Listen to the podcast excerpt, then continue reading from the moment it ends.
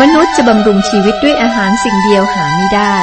แต่บำรุงด้วยพระวจนะทุกคำซึ่งออกมาจากพระโอษฐ์ของพระเจ้า พระคำคือชีวิต ต่อจากนี้ไป ขอเชิญท่านรับฟัง รายการ พระคำพีร์ทางอากาศ ตอนที่แล้วศึกษาพระธรรมเฉลยธรรมบัญญัติจบบทที่สิบวันนี้บทที่สิบเอ็ดบทนี้หัวเรื่องหลัก แผ่นดินที่ทรงสัญญาไว้ไม่เหมือนกับอียิปต์หลักการของการครอบครองแผ่นดินนั้น พระเจ้าตรัสแก่อิสราเอลถึงแผ่นดินที่พวกเขากำลังจะเข้าไป เป็นแผ่นดินที่พระเจ้าสัญญาไว้ และไม่เหมือนกับอียิปต์พระเจ้าประทานหลักการที่ต้องมีเพื่อการครอบครองแผ่นดินแก่อิสราเอลนะครับ การทรงเรียกให้ถวายตัว ข้อหนึ่งเหตุฉนี้พวกท่านจงรักพระเยโฮวาห์พระเจ้าของท่าน จงรักษาพระดำรัสสั่งกฎเกณฑ์และกฎหมาย และพระบัญญัติของพระองค์เสมอไป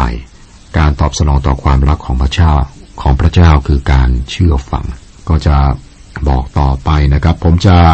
พามาข้อ 8 ข้อ 9 ครับ เห็นไหมครับข้อ 8 ข้อ 9 เหตุฉนี้ท่านทั้งหลายจงรักษาพระบัญญัติทั้งสิ้น ซึ่งข้าพเจ้าได้บัญชาแก่ท่านทั้งหลายในวันนี้ เพื่อท่านทั้งหลายจะเข้มแข็งและเข้าไปยึดเอาแผ่นดิน ซึ่งท่านทั้งหลายกำลังจะข้ามไปครอบครองนั้นมาเป็นกรรมสิทธิ์และเพื่อท่านจะมีชีวิตยืนนานในแผ่นดิน ซึ่งพระเจ้าทรงปฏิญาณแก่บรรพบุรุษว่า จะให้แก่เขาและแก่พงพันธุ์ของเขา เป็นแผ่นดินที่มีน้ำนมและน้ำพึ่งไหลบริบูรณ์ พวกเขาเคยกับการทดน้ำและรดน้ำในขณะที่เป็นท่านในอียิปต์ข้อสิบเพราะว่าแผ่นดินซึ่งท่านทั้งหลายกำลังเข้าไปยึดครองนั้น ไม่เหมือนแผ่นดินอียิปต์ซึ่งท่านได้จากมาในที่นั้น ท่านหว่านพืชและเอาทารดน้ำเหมือนเป็นสวนผัก อียิปต์ต้องอาศัยการชลประทาน หลักการในกรมในการครอบครองแผ่นดินครับ ข้อ 11ถึง15 แต่แผ่นดินซึ่งท่านจะไปยึดครองนั้นเป็นแผ่นดินซึ่ง เป็นแผ่นดินที่มีเนินเขาและหุบเขา ซึ่งมีน้ำฝนจากฟ้ารดอยู่ เป็นแผ่นดินซึ่งพระเยโฮวาห์พระเจ้าของท่านทั้งหลายทรงดูแลพระเนตรของพระเยโฮวาห์พระเจ้าของท่านอยู่เหนือแผ่นดินนั้นเสมอ ตั้งแต่ต้นปีจนถึงสิ้นปี ถ้าท่านทั้งหลายจะกระทำตามบัญญัติของข้าพเจ้า ซึ่งข้าพเจ้าบัญชาท่านในท่านไว้ในวันนี้ ให้รักพระเยโฮวาห์พระเจ้าของท่านทั้งหลาย และปฏิบัติพระองค์ด้วยสุดจิตสุดใจของท่าน เราจะให้ฝนตกบนแผ่นดินของเจ้าตามฤดูกาลคือ ฝนต้นฤดูและฝนชุกปลายฤดู เพื่อเจ้าทั้งหลายจะได้เก็บพืชผลเหล้าองุ่นและน้ำมัน และเราจะให้หญ้าในทุ่งสำหรับสัตว์สำหรับฝูงสัตว์ของเจ้า และเจ้าจะได้รับประทานอิ่มหนำแผ่นดินที่คนอิสราเอลจะเข้าไป จะลดน้ำได้ยากเพราะว่าเป็นภูเขา แน่นอนว่าพวกเขาไม่มีเครื่องมือในตอนนั้น แผ่นดินก็ต้องพึ่งฝน พระเจ้าทำอย่างนี้อย่างจงใจ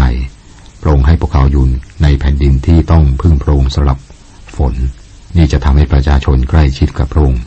เหตุผลที่แผ่นดินนั้นถูกทอดทิ้งในปัจจุบันก็เพราะการพิพากษาของพระเจ้าต่อแผ่นดิน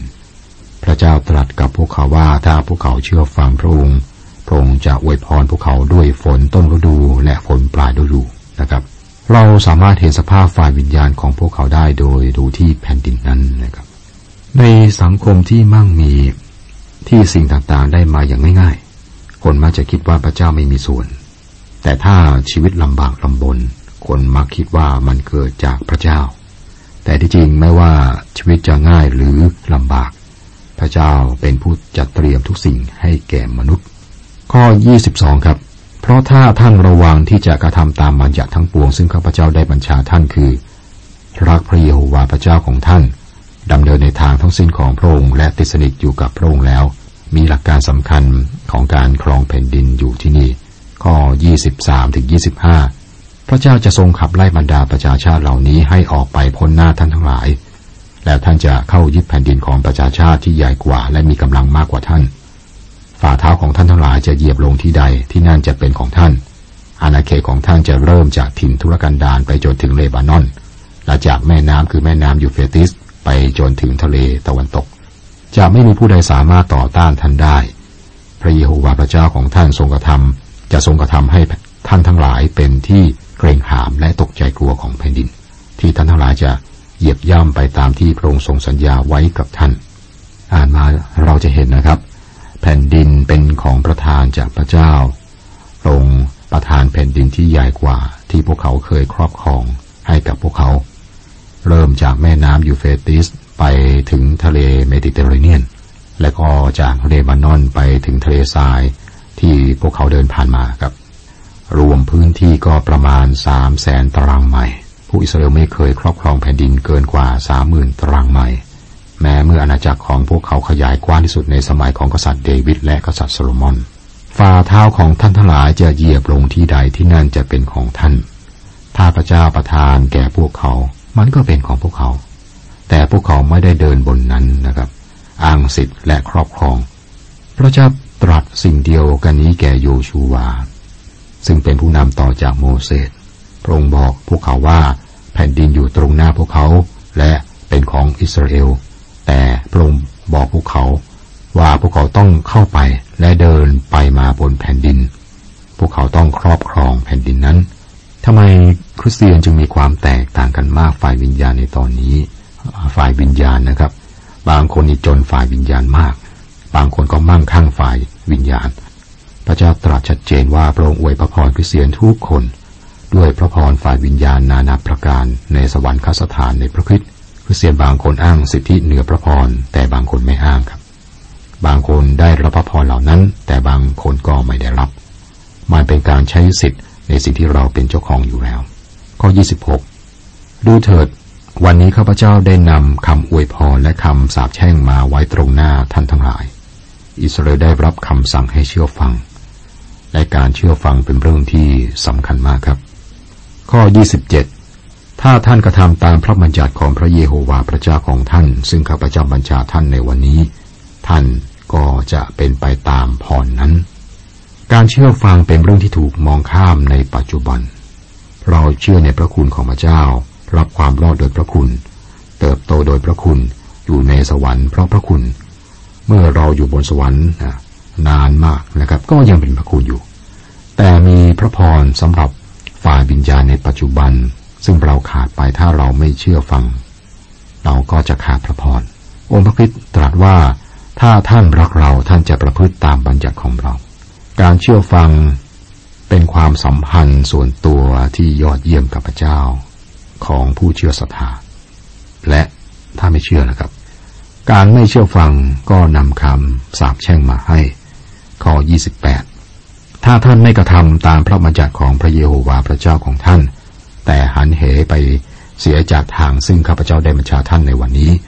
ไปติดตามพระอื่นซึ่งท่านไม่รู้จัก ท่านก็จะเป็นไปตามคำสาปแช่งนั้น สิ่งที่พระเจ้าวิงวอนต่ออิสราเอลคือ เรื่องการกราบไหว้รูปเคารพ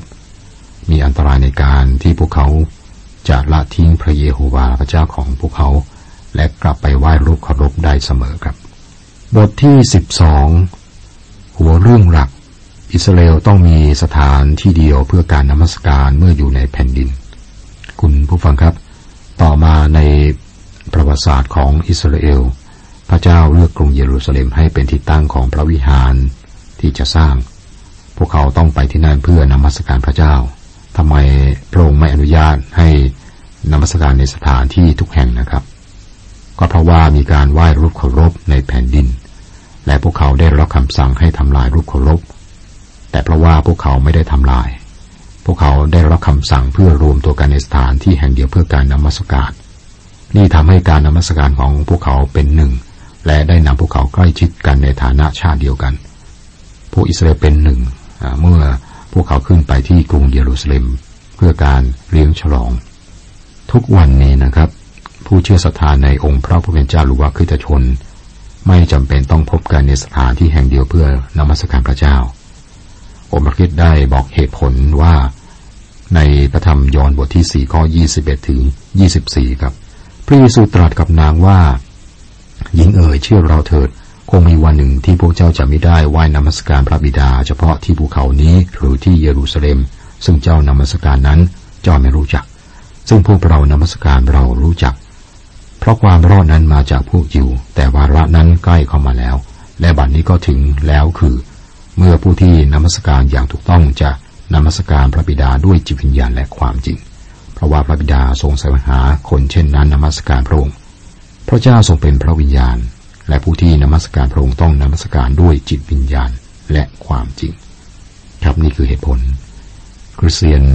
ไม่ได้พบกันในสถานที่แห่งเดียวเพื่อนมัสการพระเจ้า ในทุกวันนี้นะครับ เราพบกับบุคคลเดียวกัน และบุคคลนั้นคือพระคิดนั่นคือเรื่องสำคัญที่จำไว้ ไม่ได้ต่างกันในเรื่องชื่อของโบสถ์ไม่ได้ต่างกันในเรื่องชื่อกลุ่มหรือคณะ แต่ต่างกันที่ว่าเราพบกับพระคริสต์เป็นการส่วนตัวหรือไม่ มีความสัมพันธ์กับพระองค์อย่างลึกซึ้งติดสนิทหรือไม่นะครับ ถ้าท่านพบกันเพื่อเข้าสังคม ไปโบสถ์เพื่อเข้าสังคมนะไม่ได้เพื่อพบกับองค์พระวิจารหรืออ่านนมัสการพระเจ้าอย่างแท้จริงนะครับ อย่างที่พระเยซูได้บอก พระเจ้าเป็นพระวิญญาณ ผู้ที่นมัสการพระองค์ต้องนมัสการด้วยจิตวิญญาณและความจริง แต่ถ้าไปโบสถ์เนี่ยไปเพื่อสังคมนะหรือเข้าสังคม นั่นเป็นการไหว้รูปเคารพกับนั่นเป็นการไหว้รูปเคารพสิ่งที่นำเรามาใกล้ชิดกันเป็นหนึ่งคือองค์พระผู้ไทย เรื่องนี้สำคัญมากนะครับ บทที่สิบสองสถานที่เดียวเพื่อการนับสการในแผ่นดินข้อหนึ่งถึงข้อสี่ต่อไปนี้เป็นกฎเกณฑ์และกฎหมาย ซึ่งท่านจะต้องระวังที่จะกระทำตามในแผ่นดิน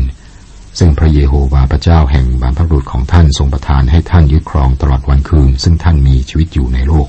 ท่านทั้งหลายจงทำลายสถานที่ซึ่งประชาชาติที่ท่านขับไล่ออกไปนั้น ใช้เป็นที่ปฏิบัติพระของเขา ซึ่งอยู่บนภูเขาสูง และบนเนินเขาและใต้ต้นไม้เขียวสดทุกต้น ท่านจมรื้อแท่นบูชาของเขา และทุ่มเสาศักดิ์สิทธิ์ของเขาให้แตกเป็นชิ้นๆ และเผาอาเชริมของเขาเสียด้วยไฟ ท่านจงฟันทำลายรูปและแกะสลักอันเป็นรูปพระของเขาเสีย และลบชื่อของพระเหล่านั้นออกเสียจากที่นั่น ท่านทั้งหลายอยากทำดังนั้นแก่พระเยโฮวาห์พระเจ้าของท่าน เหตุผลที่พระเจ้าพิพากษาอิสราเอลครั้งแล้วครั้งเล่าในสมัยผู้วินิจฉัย ก็เพราะว่าประชาชนอิสราเอลได้ไหว้รูปเคารพ และพิธีกรรมของรูปเคารพนั้นนะครับ เต็มไปด้วยเรื่องอเพศ ที่ผิดธรรมชาติ ผิดศีลธรรม และเรื่องของการบูชายัน หน้าหวาดกลัว หน้าสสยดสยองนะครับ ผู้พยากรณ์หรือผู้เผยพระชนะเอริยา ก็บอกต่อต้านรูปเคารพในแผ่นดิน เหตุผลที่อิสราเอลได้ตกเป็นเฉลยในบาบิโลนก็เพราะว่าการกราบไหว้รูปเคารพคำเตือนในหนังสือเล่มสุดท้ายของพันธสัญญาเดิมนั้นก็เกี่ยวกับอันตรายของการไหว้รูปเคารพเมื่อสักครู่นะครับ ก็บอกถึงการไปโบสถ์การไปโบสถ์ถ้าไปเพื่อเข้าสังคม นี่ก็เป็นการไหว้รูปเคารพอย่างหนึ่ง รูปเคารพนั้นมีความหมายกว้าง เราต้องไม่คิดนะครับว่า เราพ้นจากการไหว้รูปเคารพในปัจจุบัน เรามักจะคิดกันว่าเราเป็นคนที่มีความเข้าใจมาก มาเสียจนเราไม่พลาดและไม่ไปไหว้รูปเคารพ ที่นี้ครับรูปเคารพนะคืออะไรครับรูปเคารพคือสิ่งใดก็ตามที่อยู่ระหว่างเรากับองค์พระผู้เป็นเจ้า สิ่งนั้นนะครับเป็นรูปเคารพ มีคนที่ให้ธุรกิจการงานเป็นรูปเคารพของเขา หรือเงินทองเป็นรูปเคารพของเขา สิ่งใดก็ตามที่เข้ามาอยู่ระหว่างเรากับองค์พระผู้เป็นเจ้า นั่นคือรูปเคารพข้อห้าท่านจงแสวงหาสถานที่จากเขตแดนของบรรดาเผ่าของท่านซึ่งพระเยโฮวาห์พระเจ้าของท่านทั้งหลายจะทรงเลือก เพื่อสถาปนาพระนามของพระองค์ไว้คือ ให้เป็นที่ประทับของพระองค์ท่านทั้งหลายจงไปเฝ้าพระองค์ที่นั่น ที่สุด สถานที่ที่กำหนดไว้คือกรุงเยรูซาเล็ม แม้แต่ก่อนหน้านั้น อิสราเอลก็ต้องนมัสการในสถานที่แห่งเดียว มีสถานที่เดียวเพื่อการถวายเครื่องเผาบูชา เครื่องบูชา สิบรถและคำปฏิญาณ สิบรถของอาหาร ซึ่งพวกเขานำมาถวายแด่พระเจ้า ต้องกินในสถานที่เดียวนะครับ ผมข้ามไปข้อสิบห้าสิบหกครับ ยางไรก็ตามท่านจะฆ่าสัตว์ และรับประทานเนื้อในเมืองใด ๆ ของท่านตามที่ท่านปรารถนาก็ได้ ตามซึ่งพระเยโฮวาห์พระเจ้าของท่านอำนวยพระพรประทานแก่ท่านทั้งหลาย ทั้งผู้ที่สะอาดและผู้ที่มีมนทินก็รับประทานได้ อย่างที่รับประทานเนื้อละมั่งและเนื้อกวาง แต่ท่านทั้งหลายอย่ารับประทานเลือดสัตว์เลย ท่านจงเทลงบนพื้นดินเหมือนเทน้ำมีอาหารที่พวกอิสราเอลกินได้ในบ้าน นี่ไม่ใช่ส่วนหนึ่งของการนมัสการของอิสราเอลนะครับ แต่ก็ต้องทำตามกฎเกณฑ์เรื่องอาหาร ในบทที่ 14 เราจะพบรายชื่อของสัตว์สะอาดและสัตว์ไม่สะอาด